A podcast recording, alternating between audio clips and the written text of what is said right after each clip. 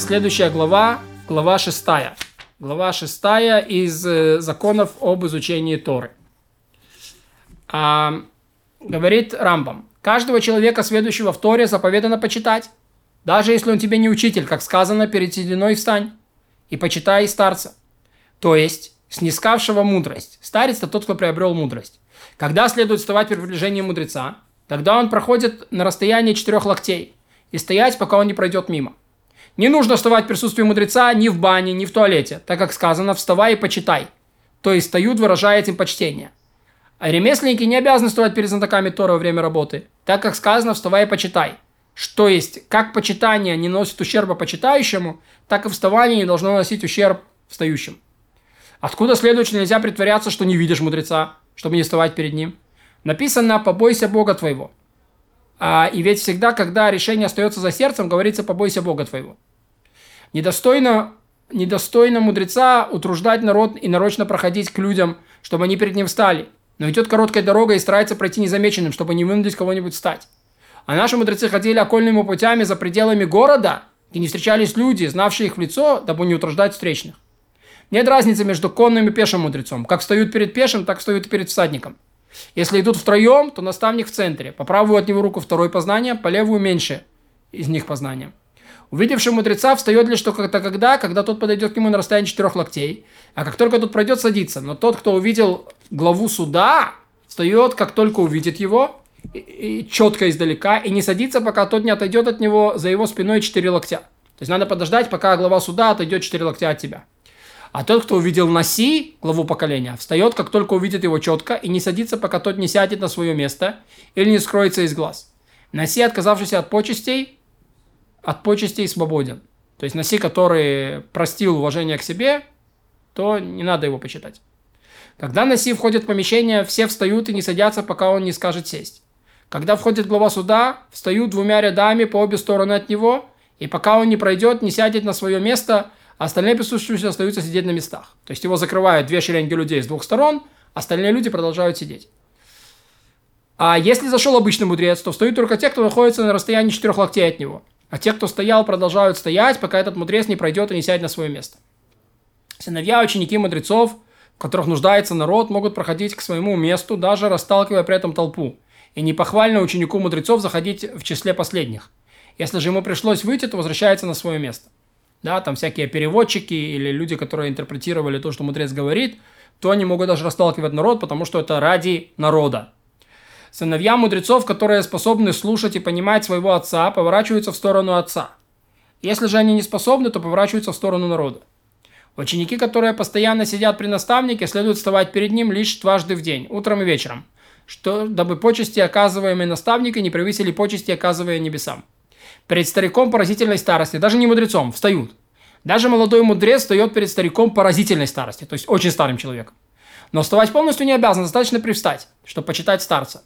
Даже к старику неевреям нужно обращаться почтительно и подавать ему руку для опоры, как сказано перед сединой вставай, то есть даже перед сединой в буквальном смысле слова. Неважно, кто седой, седой еврей, седой не еврей, это вообще не важно. Мудрецы Торы не выходят на строительство и э, шансовые работы и тому подобное, вместе со всеми. Дамы не презрели их невежды. С них не собирают подати на строительство городских укреплений, починку ворот, э, плату сторожам и тому подобное. Не собирают с них на подарки царю, не обязывают их платить налоги, ни пошлинную подать, ни подушную. То есть раньше община э, платила общинную подать, такой как налог, который накрыва, э, обязывали общину, или подушную, то есть каждая душа платила свой налог. Как сказано, даже если окажутся они в чужих землях, в свое время соберу я их, и немного пострадают они от тяга царской власти и власти имущих. Да, то есть вот это то, что страдание еврейского народа от, от, от власти имущих, которые накладывали на них разные налоги, так вот мудрец э, освобожден.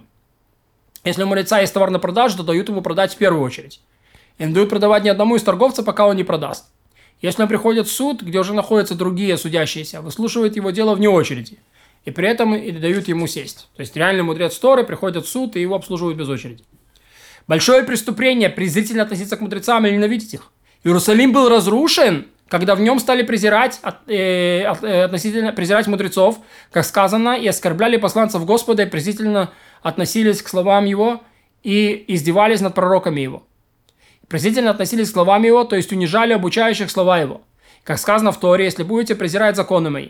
То есть, в частности, если будете презирать обучающих законам, законам моим.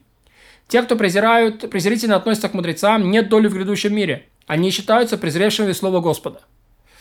И мало того, что унижающие мудрецов нет доли в грядущем мире, если пришел суд свидетели сообщили, что некто оскорбил мудреца, даже словесно, то суд публично накладывает на него на виновного отлучения, прикрывает его выплатить полфунта золота в пользу пострадавшего, независимо от вида оскорбления. Если у нас есть доказательства, что он оскорбил. Если человек оскорбил словами покойного мудреца, то суд отлучает его. И суд же вправе отменить это отлучение, когда человек раскается. Но если обиженный мудрец жив, то отменить а, отлучение нельзя, пока пострадавший не получит удовлетворительное удовлетворение от обидчика. Даже сам мудрец может отлучить оскорбившего его невежду. И не нужно для этого ни свидетеля, ни предупреждения. И нельзя отменить это отлучение, пока обиженный мудрец не простит обидчика. Если же мудрец умер, то собираются трое и отменяют отлучение. Мудрец также вправе простить обиду и сразу, сразу и не накладывать на человека отлучение. Если наставник объявил об отлучении своего обидчика, то все ученики этого наставника обязаны вести себя с наказанием положенным, положенным образом. Если же ученик объявил об отлучении своего обидчика, то наставник этого ученика не обязан соблюдать это отлучение, но все остальные обязаны. Если на человека наложили отлучение за оскорбление Наси, главы поколения, весь народ обязан вести с ним, с, себя с, наказа, с, наказанным, с наказанным положенным образом. Но сам Наси не обязан соблюдать отлучение по отношению к человеку, наказанному за оскорбление другого мудреца. Если на человека наложили отлучение в его собственном городе, то жители другого города должны соблюдать его отлучение. Но если наказание наложено в другом городе, то отлучение действует там, а жители города не обязаны его соблюдать. Вот.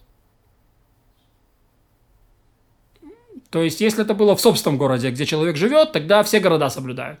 Если это было в другом городе, то жители его, его собственного города не обязаны соблюдать. Так следует поступать, когда отлучение наложено за пренебрежительное отношение к мудрецам. Но если отлучение наложено за другие поступки, то даже если наказавший простолюдин, весь народ во главе с Наси обязан соблюдать это отлучение, пока провинившийся не раскается в своем поступке и ему не отменят отлучение.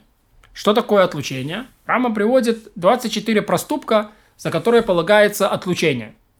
То полагается отлучение. Отлучаются 24 проступка.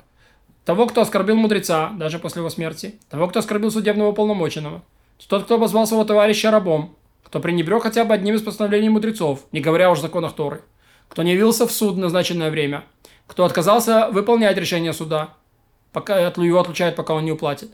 Тот, кто владеет причиняющим ущерб предметом, например, злой собакой или ветхой лестницей, его отлучают, пока он не устранит опасный предмет. Кто продал недвижимость нееврею, его отлучают, пока он не возьмет на себя возмещение любого ущерба, который новый владелец может нанести соседям евреям. Кто свидетельствовал против еврея в нееврейском суде и привел к тому, что у еврея изъяли имущество, которое они должны были изымать по законам Торы. Его отлучают, пока он не возместит пострадавшему убытки мясника коина, который не отделяет часть туш, положенные коином, не отдает их другим коинам. Его отлучение пока не отдаст. Кто нарушает законы праздника во второй день праздника для жителей диаспоры, хотя это только обычай. Кто занимается рукомеслом после полудня в канун Песаха, то есть э, руками что-то делает э, в канун Песаха. Кто упоминает имя Всевышнего понапрасну или для суетной клятвы, клятва, которая в суе, которая ничего не стоит. Например, человек поклялся о белой стенке, что она реально белая. Это не нужная клятва, клятва в суе. Кто приводит многих к поношению имени Бога, из-за него люди оскверняют имя Всевышнего. Кто приводит многих к тому, что они едят святыни вне храма.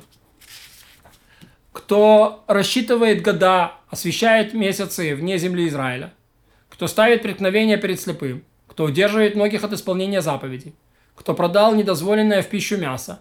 Кто не проверил нож перед мудрецом кто сознательно вызывает эрекцию, кто развел, развелся с женой совместно с, с ней ведет дела, требующие частых встреч. Когда они обращаются в суд, на них накладывают отлучение.